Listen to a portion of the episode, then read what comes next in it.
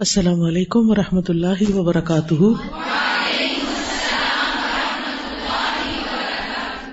نحمد ونسلی علی رسول کریم اما بعد، فاعوذ باللہ من الشیطان الرجیم، بسم اللہ الرحمٰن الرحیم۔ رب شرح لی صدری ویسر لی امری وحلل اقدتم من لسانی یفقہ قولی۔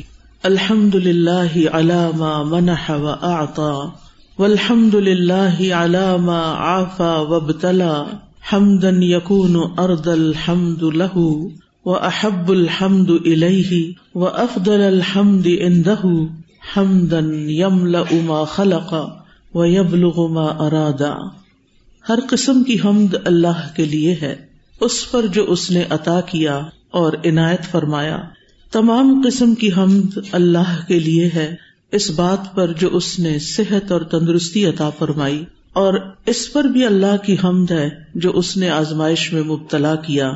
ایسی حمد جو تمام قسم کی حمد سے زیادہ اللہ کو پسند ہو، اور تمام قسم کی حمد سے زیادہ اس کو محبوب ہو، اور اس کے نزدیک تمام قسم کی حمد سے زیادہ افضل ہو۔ ایسی حمد جو ان تمام وسطوں کو بھر دے جو اللہ نے پیدا کی ہیں۔ اور ان تمام انتہاؤں تک پہنچ جائے جس کا اللہ ارادہ رکھتا ہے۔ بابو سیاب الحریر فلم خواب میں ریشمی کپڑے کو دیکھنا۔ حدثنا محمد اخبرنا ابو معاویہ اخبرنا هشام عن ابيه عن عائشة قالت، قال رسول اللہ صلی اللہ علیہ وسلم۔ حضرت عائشہ رضی اللہ تعالی عنہا سے روایت ہے، وہ کہتی ہے کہ رسول اللہ صلی اللہ علیہ وسلم نے فرمایا اری تو کی قبل ان اتزوج کی مرتعینی تم شادی کرنے سے پہلے دو مرتبہ مجھے دکھائی گئی یعنی خواب میں۔ رعیت الملک یحمل کی فی سرقت من حریر۔ میں نے فرشتے کو دیکھا، وہ تمہیں ریشمی کپڑے میں اٹھائے ہوئے تھا۔ فقل تو لہو اکشف۔ میں نے اس سے کہا، اسے کھولو یعنی کپڑا ہٹاؤ۔ فکا شفا تو اس نے کھولا۔ فا ہی انتی تو وہ تم تھی۔ فقل تو تو میں نے کہا کن ہاضا من ان دلہ یم اگر یہ اللہ کی طرف سے ہے یعنی یہ خواب، تو وہ اسے ضرور پورا کر دے گا۔ ثم اری تو کی احمل کی فی سرقت من حریر۔ پھر تم مجھے دکھائی گئی ریشمی کپڑے میں لپٹی ہوئی۔ فرشتہ تمہیں اٹھائے ہوئے تھا۔ یا کی یعنی فرشتہ تمہیں اٹھائے ہوئے تھا۔ فی سرقت من حریر، ریشمی کپڑے میں۔ وقل تو اکشف، تو میں نے کہا، کھولو فکشفا تو اس نے کھولا فاذا ہی انتی تو وہ تم تھی فقل تو ان من ان دلہ یم دہی میں نے کہا، اگر یہ اللہ کی طرف سے ہے، تو وہ اسے ضرور پورا کر دے گا۔ پچھلی روایت میں بھی ہم نے یہ بات پڑھی تھی کہ نبی صلی اللہ علیہ وسلم کو حضرت عائشہ رضی اللہ عنہا خواب میں دکھائی گئی تھی شادی سے پہلے۔ اور یہاں پھر وہی روایت آئی ہے، کچھ الفاظ کے فرق کے ساتھ۔ پہلی روایت میں ریشمی کپڑے کو خود رسول اللہ صلی اللہ علیہ وسلم نے کھولا، جبکہ اس میں ہے کہ آپ نے فرشتے کو کھولنے کا حکم دیا۔ تو رسول اللہ صلی اللہ علیہ وسلم کی طرف کھولنے کی نسبت پھر کس اعتبار سے ہے کہ آپ نے حکم دیا تھا؟ اور جس نے اپنے ہاتھوں سے کھولا تھا وہ جبریل علیہ السلام تھے۔ اور ویسے بھی دو دفعہ دکھایا گیا تھا، تو ہو سکتا ہے کہ ایک دفعہ آپ نے خود کھولا ہو اور ایک دفعہ فرشتے نے۔ اور یہ جو بات ہے کہ من ہی کہ اگر یہ اللہ تعالی کی طرف سے ہے، تو پھر اللہ تعالیٰ اس کو کر ڈالے گا۔ تو اس سے یوں لگتا ہے کہ جیسے آپ صلی اللہ علیہ وسلم کو اس میں کچھ شک تھا، جبکہ ہم جانتے ہیں کہ امبیا کے خواب وہی ہوتے ہیں اور سچے ہوتے ہیں، تو بات یہ ہے کہ نبی صلی اللہ علیہ وسلم کو یہ تو علم تھا کہ یہ اللہ کی طرف سے ہے اور ایسا ہی ہوگا۔ لیکن آپ نے جو ایک اپنا کنسرن ظاہر کیا، وہ شک کے معنوں میں نہیں تھا، بلکہ اپنے ایک خیال کا اظہار تھا۔ یعنی ایک طرح سے یقینی بات یہ آپ کر رہے ہیں کہ اگر یہ اللہ کی طرف سے تو ایسا ہو جائے گا۔ یعنی اللہ ہی کی طرف سے اللہ ہی نے دکھایا ہے تو ایسا ہو جائے گا۔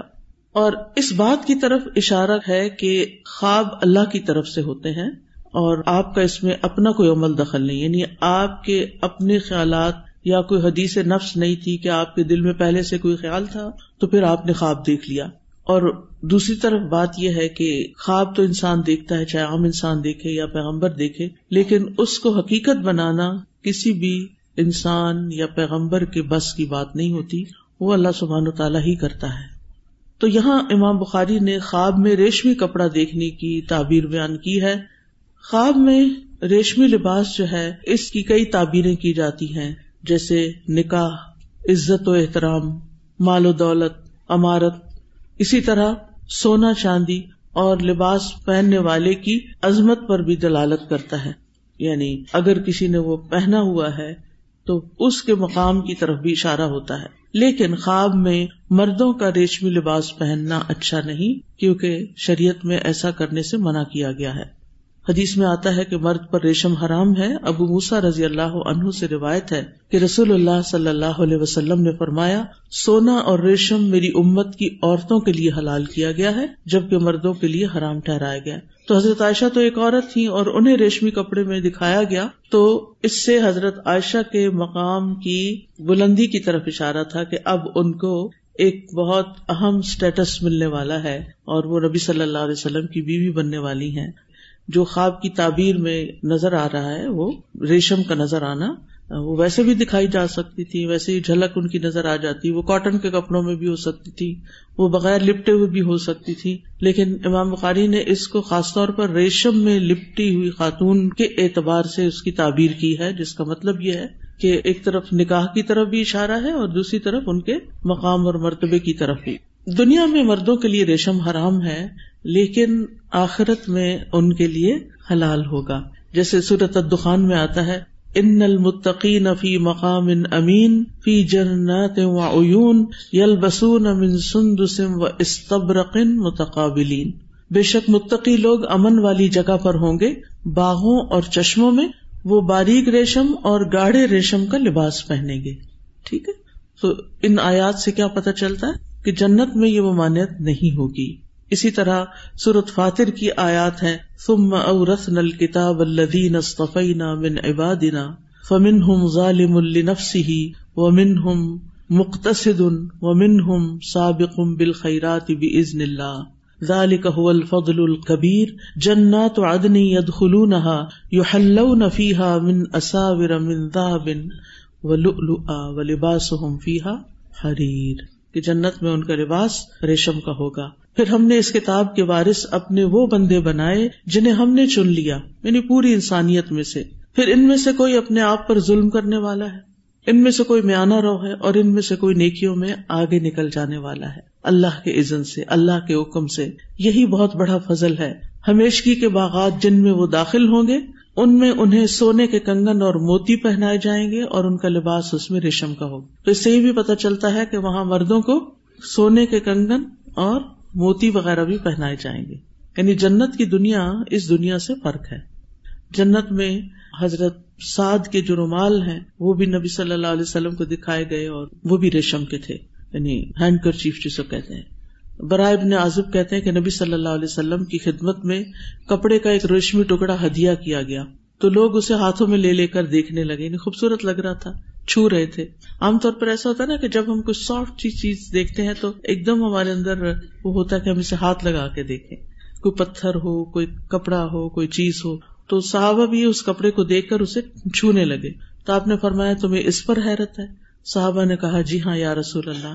آپ نے فرمایا، اس ذات کی قسم جس کے ہاتھ میں میری جان ہے، البتہ سعد کے رومال جنت میں اس سے بھی بہتر ہے۔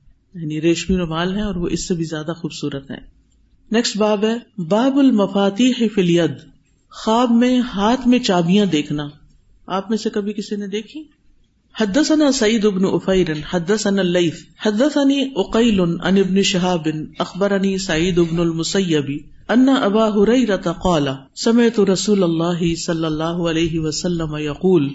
ابو ہریرہ کہتے ہیں کہ میں نے رسول اللہ صلی اللہ علیہ وسلم کو فرماتے ہوئے سنا، بعثت بجوامع الکلم مجھے جوام الکلم دے کر بھیجا گیا، جامع بات کہنے کی صلاحیت دے کر۔ وہ نصر تو بر روبی اور روب کے ساتھ میری مدد کی گئی ہے یعنی دشمنوں کے مقابلے میں۔ وہ بئی نہ انا نا امن اور اس اسنا میں کہ میں سو رہا تھا۔ اتی تو بے مفاتی ہی خزاں ان الارض کہ میرے پاس زمین کے خزانوں کی چابیاں لائی گئی فودعت فی یدی اور انہیں میرے ہاتھ میں رکھ دیا گیا۔ یعنی زمین کے خزانوں کی کنجیاں میرے ہاتھ میں رکھ دی گئی کالا ابو عبد اللہ امام بخاری کہتے ہیں، ابو عبداللہ ان کی کنیت ہے۔ وہ بلا غنی ان جوام الکلمی مجھے یہ بات پہنچی ہے کہ جوام الکلم ان اللہ یجما العمور الکثیرتا کہ اللہ سبحان تعالی نے جمع کر دیا ہے بہت سے امور کو، بہت سے احکامات کو۔ اللہ تی کانت تک تبو فل کتبی قبل فل امر الواحدی ول امرینی جو پہلی کتابوں میں لکھے ہوئے تھے، ان کو ایک یا دو امور میں جمع کر دیا۔ اس کی مثال کیا ہے؟ جیسے وہ صورت العلیٰ میں آتا ہے نا سہوف ابراہیم اور موسا اب یہ کہ اتنی سی بات یعنی جو چھوٹی سی بات کہی گئی ہے سورت میں، وہ کہاں ہے؟ فی صحف ابراہیم ابا موسا ابراہیم اور موسا علیہ السلام کے صحیفوں میں بھی یہ باتیں آئی ہیں۔ یعنی وہاں جو باتیں تفصیل سے لکھی ہوئی تھی وہ چند جملوں میں نبی صلی اللہ علیہ وسلم کو دے دی گئی یہاں پر آپ دیکھ رہے ہیں کہ حدیث میں مفاتی ہو خزاں زمین کے خزانوں کی کنجیاں، اس سے مراد کیا ہے؟ اس سے مراد وہ فتوحات ہیں جو آپ کے بعد آپ کی امت کو حاصل ہوئی ایک اور کال اس سے مراد یہ ہے کہ اس سے مراد معدنیات ہے یعنی آپ کی امت جن علاقوں میں ہوگی، وہاں زمین بہت کچھ اگلے گی امام نبی کہتے ہیں کہ اس سے دنیا کا وہ مال و متا اور سامان مراد ہے جو مسلمانوں کے لیے کھول دیا جائے گا۔ اور اس میں غنیمتیں اور خزانے دونوں شامل ہیں۔ یعنی مال غنیمت بھی حاصل ہوگا اور پھر اس علاقے میں پائے جانے والے جو خزانے ہیں، وہ بھی مسلمانوں کے ہاتھ آئیں گے۔ خواب میں چابیاں دیکھنے کی تعبیر جو علماء نے کی ہے، وہ مال و دولت، عزت اور غلبے سے کی ہے۔ کہا جاتا ہے کہ جس نے دیکھا کہ وہ چابی سے دروازہ کھولتا ہے، وہ کسی حاکم کی مدد سے ضرورت پوری ہونے میں کامیاب ہو جائے گا۔ یعنی اس کا کوئی کام ہوگا جس سے اس کو مدد مل جائے گی حاکم وقت سے۔ اور اگر کوئی اپنے ہاتھ میں چابیاں دیکھتا ہے تو اس کو غلبہ نصیب ہوگا۔ اگر وہ جنت کی چابی ہے تو دین میں غلبہ یا اچھے عمل کرے گا یا خزانہ پائے گا یا وراثت میں حلال مال ہاتھ آئے گا۔ اگر کعبے کی چابی دیکھے تو بادشاہ یا حاکم یا دربان ہوگا۔ آپ میں سے کس کس نے کعبے کی چابی دیکھی ہوئی نیٹ پہ اس کی تصویر موجود ہے۔ وہ ہماری چابیوں کی طرح نہیں ہے جو چھوٹی چھوٹی ہوتی ہیں۔ وہ کافی بڑی چابی ہے۔ تو آپ اس کو گوگل کر کے دیکھ سکتے ہیں۔ علامہ کرمانی کہتے ہیں کہ چابی دیکھنے کی تعبیر یہ بھی ہے کہ اگر اس سے دروازہ کھولے تو جو دعا کرے اسے شرف قبولیت سے نوازا جائے گا یعنی اس کو قبول کر لیا جائے گا۔ اور جہاں تک جوام القلم کی بات ہے تو پیچھے ہم اس کی کافی ڈیٹیل میں وضاحت پڑ چکے ہیں اور اسی طرح روب کے بارے میں بھی۔ یہاں امام بخاری نے صرف چابیوں کی بات کی ہے۔ باب تعلیق بال اروتی والحلقتی باب خواب میں خود کو کنڈے یا ہلکے سے ٹکا ہوا دیکھنا۔ تعلیق یعنی لٹکا ہوا دیکھنا یا ٹکا ہوا پکڑا ہوا اس کو۔ حدثني عبد الله بن محمد، حدثنا ازهر عن ابن عون حا وحدثني خليفة حدثنا معاذ، حدثنا ابن عون عن محمد، حدثنا قيس بن عباد عن عبد الله بن سلام قال۔ عبد الله بن سلام کہتے ہیں رأيت كأني في روضة ووسط الروضة عمود في آل العمود عروة میں نے خواب میں دیکھا، یہ کون دیکھ رہے ہیں خواب میں؟ عبداللہ بن سلام۔ ہم جن کے بارے میں کچھ پڑھ بھی چکے ہیں کہ وہ یوسف علیہ السلام کی اولاد میں سے تھے، امام تھے، عالم تھے اور تورات کے بھی عالم تھے اور علم سے ہی ان کا شغف تھا۔ اور پہلی نظر میں وہ نبی صلی اللہ علیہ وسلم کو دیکھ کر پہچان گئے تھے کہ یہ سچے نبی ہیں۔ اور انہوں نے پھر کچھ سوال بھی کیے اور وہ جلد ہی اسلام میں داخل ہو گئے تھے اور احادیث بھی روایت کی ہیں۔ وہ خواب میں دیکھتے ہیں، کہتے ہیں کہ میں ایک باغ میں ہوں۔ باغ کے درمیان ایک ستون ہے، ایک پلر ہے۔ جیسے یہ پلرس ہیں، آپ دیکھ رہے ہیں رائٹ لیفٹ اس کو امود کہتے ہیں۔ وہ کہتے ہیں نا اسلاط اماد الدین۔ سنا بھائی ہاں یہ بچپن وہ کتابوں میں لکھا ہوتا ہے اس لیے سب کو یاد ہوتا ہے۔ تو اس کا ترجمہ کیا کرتے ہیں؟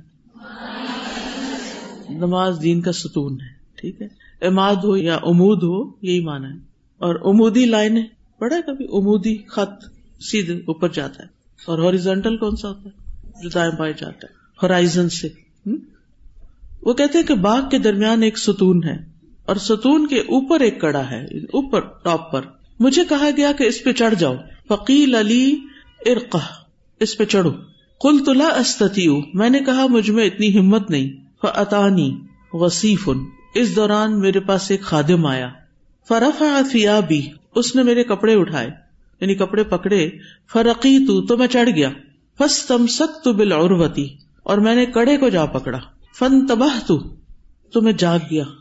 وہ انا مستم سکم بہا اس حال میں کہ میں کڑا پکڑے ہوئے تھا کہ میری آنکھ کھل گئی۔ کئی دفعہ ایسا ہوتا نا خواب میں کہ آپ کوئی چیز لے رہے ہوتے ہیں اور اتنے میں آنکھ کھل جاتے تو ہاتھ خالی ہوتا ہے، کچھ بھی نہیں ہوتا اس میں۔ فقص تو النبی صلی اللہ علیہ وسلم۔ تو میں نے وہ خواب نبی صلی اللہ علیہ وسلم سے بیان کیا۔ فقالا تو آپ نے فرمایا تل کر رودت رودت الاسلام وہ باغ اسلام کا باغ تھا۔ وزال کل امود امود الاسلام، اور وہ ستون اسلام کا ستون تھا۔ وہ تل کل اروت اروت الوسقا اور وہ حلقہ یا کنڈا اروت الوسقا تھا۔ لا تزال مستم سکن بال اسلامی حتہ تموتا تم ہمیشہ اسلام پر مضبوطی سے جمے رہو گے، یہاں تک کہ تمہاری وفات آ جائے۔ یعنی فوت ہونے تک۔ ولا تم تن اللہ و ان تم مسلم تو حدیث بہت واضح ہے، اس کو بھی ہم پہلے پڑھ چکے ہیں، یہاں تھوڑی سی مزید ڈیٹیل ہے۔ تو اس کنڈے کے پکڑنے کی وجہ سے، اس العروت الوسقا کو پکڑنے کی وجہ سے عبداللہ بن سلام کا مقام جو تھا، وہ نبی صلی اللہ علیہ وسلم کی نگاہوں میں بھی، اور جن جن نے آپ کے بارے میں سنا، ان سب کی نگاہوں میں بڑھ گیا۔ تو اچھے خواب جو ہوتے ہیں، وہ کیا ہوتے ہیں؟ اریا من اللہ۔ اریا من اللہ۔ اور رؤیا مبشرات ہوتے ہیں، ٹھیک ہے؟ اور شیطان کی طرف سے کیا ہوتے ہیں؟ حلم یعنی جو برے برے خواب ہوتے ہیں۔ وہ شیطان ڈراتا ہے انسان کو۔ تو بہرحال نبی صلی اللہ علیہ وسلم نے حلقہ کی یا کنڈے یا کڑے کی تعبیر جو تھی، وہ اسلام کی مضبوطی کے ساتھ کی کہ ان کی اسلام پر ثابت قدمی ہوگی۔ اور پھر نہ صرف یہ کہ ثابت قدمی، بلکہ اوپر جانے کا کیا مطلب ہے؟ کہ اوپر چڑھ گئے۔ کیا مطلب ہے؟ یعنی باغ تھا پہلے اس میں آئے۔ پھر امود تھا، پھر اس پہ چڑھ گئے۔ پھر کنڈا تھا، وہ پکڑ لیا۔ تین اسٹیپس ہو گئے نا۔ سب سے پہلے انہوں نے کیا کیا تھا؟ اسلام لائے۔ باغ کیا تھا؟ اسلام۔ اسلام لے آئے۔ اسلام لا کے صرف باغ میں گھومتے پھرتے نہیں رہے، بلکہ انہوں نے کیا کیا؟ بلند مرتبہ حاصل کیا۔ بلندی حاصل کی۔ اوپر گئے۔ یعنی بہت اچھے مسلمان ثابت ہوئے اور بہت اچھی طرح اسلام قبول کیا۔ اور پھر اوپر جا کے کیا کیا؟ اس کو بس پکڑ لیا اور مرتے دم تک اس کو پکڑے رکھا۔ ٹھیک ہے؟ تو عبداللہ بن سلام یہودی تھے اور یہودی علماء میں سے تھے۔ ان کا درجہ پہلے بھی اپنے حلقے میں بہت بلند تھا، لیکن جب اسلام لے آئے تو پھر ان کا، جیسے اہل کتاب میں سے اگر کوئی اسلام لائے تو اس کے لیے کتنا اجر ہوتا ہے؟ دوہرا اجر ہوتا ہے۔ ٹھیک ہے؟ دگنا اجر۔ یعنی اگر کوئی کرسچن مسلمان ہو جائے تو اس کو دوہرا اجر ملتا ہے، بنسبت اس کے کہ کوئی بدھسٹ مسلمان ہو۔ ٹھیک ہے؟ اور پھر یہ ہے کہ جب وہ نیند سے بیدار ہوتے ہیں تو اس وقت تک وہ ہلکا انہوں نے پکڑا ہوا ہی تھا، وہ کنڈا پکڑا ہوا ہی تھا جب تک وہ جاگتے ہیں۔ یعنی اس کا مطلب یہ کہ آخر تک اسلام کو وہ تھام کے رکھیں گے، اسلام پر ہی موت آئے گی۔ تو بہر الخواب میں حلقہ دیکھنے کی جو تعبیر ہے وہ دینی قوت ہے، دین پر استقامت ہے۔ اور جس طرح کوئی اس کو پکڑے گا اور جتنی دیر پکڑے گا، اس کے مطابق اس کا مقام ہوگا۔ تو فمئی یکفر بتاغوتی و یو ام فقد استم سکبل اروت الوسقا لن کیا یہ بات صرف عبداللہ بن سلام کے ساتھ ہی خاص ہے؟ اس آیت سے کیا پتا چلتا ہے؟ فمن، جو بھی۔ تو اس جو میں میں اور آپ بھی شامل ہو سکتے ہیں۔ اگر ہم کیا کام کریں، آپ بتائیں گے مجھے، میں اس کی کافی ڈیٹیل بتا چکی ہوں۔ تاغت کا انکار کرنا ہوگا۔ ٹھیک ہے؟ اور اللہ پر ایمان لانا ہوگا۔ آپ کہیں گے، ہم تو پہلے ہی اللہ پر ایمان رکھتے ہیں۔ کیا قرآن مجید میں یہ نہیں کہا گیا، یا الدین آمنو آمین پڑھا آپ نے؟ ہاں، سب نے پڑھ لی یہ یاد ہے؟ کیا مطلب ہے؟ یعنی جو ایمان لائے ہوئے ہیں میرے اور آپ جیسے، وہ پھر ایمان لے آئے تو اس سے یہ پتا چلتا ہے کہ ایمان بڑھتا اور گھٹتا رہتا ہے اور ایمان پرانا بھی ہو جاتا ہے۔ یعنی ہمارے سینے میں وہ ویک ہو جاتا ہے، کمزور ہو جاتا ہے۔ پھر جب ہم قرآن پڑھتے ہیں، علم کی مجلسوں میں بیٹھتے ہیں، نیک صحبت، اچھے ساتھیوں کے ساتھ بیٹھتے ہیں، جو کوئی کام کی بات کرتے ہیں، تو پھر اس سے ہمارا ایمان بڑھ جاتا ہے۔ لیکن ایمان لانے سے پہلے ایک اور کام بھی کرنا ہوتا ہے کہ اس سے پہلے کی جو زندگی ہے یعنی دور جاہلیت کی جو زندگی ہے، علم سے پہلے کی جو زندگی ہے، جب ہم اندھیروں میں بھٹک رہے تھے، اس کو کیا کرنا پڑتا؟ ہے چھوڑنا پڑتا ہے، اس کا انکار کرنا پڑتا ہے۔ کچھ لوگ اپنی دور جاہلیت کی باتوں کو بہت مزے لے لے کے بیان کرتے ہیں، میں ایسی تھی، میں ویسی تھی۔ اگر آپ سے کوئی گناہ ہوئے ہیں یا غلط کام ہوئے ہیں تو ان کا ذکر نہ کیا کریں۔ ان کو اپنے حافظے سے بھی نکالیں یعنی وہ رہتی تو ہے لیکن ان کو اوپر مت لائیں۔ زبان سے نہ نکالیں، ان کا تذکرہ نہ کریں، ان پر خوش نہ ہوں، ان کو اپریشیٹ نہ کریں، اس کو ناپسند کریں، اس پر تکلیف محسوس کریں۔ اس بات کی فکر کرے کہ اللہ سبحان تعالیٰ اس کو آپ کے اعمال نامے سے مٹا دے، ان گناہوں کی توبہ قبول ہو جائے۔ ہم سب سے غلطیاں تو ہوتی ہی ہیں، گناہ بھی ہو جاتے ہیں۔ تو گناہ جو ہیں، ان پر توبہ تو کرنی چاہیے، لیکن ان کا تذکرہ نہیں کرنا چاہیے۔ یعنی اگر آپ سے کوئی غلطی ہوئی تھی تو ضروری نہیں کہ آپ کسی کے پاس بیٹھ کر پھر آپ اس کو کہانی سنائیں اور پھر اس کی ڈیٹیلز بتائیں۔ یعنی صرف ہم کیا چاہتے ہیں بازو کا یہ باتیں کر کر کیونکہ گناہ کی ایک نحوست ہوتی ہے، گناہ کا ایک بوجھ ہوتا ہے، گناہ کے برے اثرات ہوتے ہیں، گناہ کا اندھیرا ہوتا ہے، وہ ہمیں تنگ کرتا ہے، ہم پریشان ہوتے ہیں۔ تو عام طور پر ہماری عادت کیا ہے کہ جب کوئی پریشانی آتی ہے تو ہم کسی کو پکڑ کے بیٹھ جاتے ہیں اور اس کو کہانی سنانے لگتے ہیں۔ اور اس طرح ہم سمجھتے ہیں کہ اب یہ میرے اندر سے نکل گئی یہ بات، کیا واقعی نکل جاتی؟ ہے نہیں نکلتی۔ وہ تھوڑی دیر کے بعد دوبارہ پھر تازہ ہو جاتی۔ وہ زخم پھر رسنے لگتا، پھر آپ کسی اور کو پکڑ لیتے۔ پھر آپ اس کو کہانی سناتے۔ پھر آپ کسی تیسرے کو پکڑ لیتے۔ اور جتنی دفعہ آپ اس کو یاد کرتے ہیں، اتنی دفعہ وہ آپ کے حادثے میں اس ریپیٹیشن سے کیا ہوتا ہے؟ یعنی کسی بات کو اگر آپ ایک دفعہ کہیں اور کسی بات کو تین دفعہ یا پانچ دفعہ کہیں تو کون سی بات زیادہ یاد رہے گی؟ ایک دفعہ کہی ہوئی یا پانچ دفعہ کہی ہوئی؟ ہے نا؟ پانچ دفعہ کہی ہوئی۔ تو آپ ایسی باتوں کو پانچ دفعہ مت کہیں۔ مت سنائے لوگوں۔ جب بھی خیال آئے، جب بھی اس کے اوپر پریشانی ہو، جب بھی ڈر لگے اللہ سے کہ میں نے بہت بڑی غلطی کی، کوئی کبیرہ گنا کیا، کچھ ایسی بات کی، تو بس رو کے اللہ سے دعا کرے سجدے میں پڑھ کے دعا کرے اللہ سے معافی مانگے استغفار کرے اچھے کام کرے کیونکہ ان الحسنات یہ سیات ٹھیک ہے نا؟ تذکرہ نہ کریں، اس پر فخر نہ کریں۔ کچھ لوگ اپنے گناہوں پر فخر کرنے لگتے ہیں، وہ نہیں ہونا چاہیے۔ تو فمئی یک فر جو جو کام شیطان کی اکساہٹوں کی وجہ سے ہم نے زندگی میں کیے ہیں تاغت کون ہے؟ سب سے بڑا تاغت تو شیطان ہے۔ جس نے اللہ سبحان تعالیٰ کے مقابلے میں سرکشی کی تھی۔ انا خیر من ہو بیما غوئی تنی اللہ سبحان تعالیٰ کو بلیم کیا، اللہ سبحان تعالیٰ کی بات نہیں مانی، ڈھیٹ بن گیا اور پھر لاجک پیش کر کے اپنے آپ کو جسٹیفائی کرنے لگا، اپنے آپ کو سچا ثابت کرنے لگا۔ کوئی اللہ کو بھی جھوٹا قرار دے سکتا ہے؟ کوئی اللہ سے بھی جیت سکتا ہے؟ بار بار آتا نا قرآن مجید میں کہ تم اللہ تعالیٰ کو ہرا نہیں سکتے۔ ماں ہوں بگو جزید تم آجز کرنے والے نہیں ہو۔ ہم اللہ سبحان تعالیٰ کے مقابلے میں کچھ بھی نہیں ہے اس لیے ہماری عزت، ہماری سربلندی اللہ کے آگے جھک جانے میں ہے، اپنی غلطی کو قبول کر لینے میں، معافی مانگ لینے میں ہے۔ تو جب بھی کوئی پریشانی آئے، تکلیف ستائے، استغفار کی کسرت کر دیں۔ آیت کریمہ پڑھیں، صدقہ کر لیں، اٹھ کے نماز پڑھ لیں۔ آپ ٹھیک ہو جائیں گے ان شاء اللہ تو بہرحال، اس سے یہ بھی پتہ چلتا ہے کہ بہت سے خواب سچے ہوتے ہیں۔ اور یہ خواب پیغمبر کا خواب نہیں تھا، یہ کس کا خواب تھا؟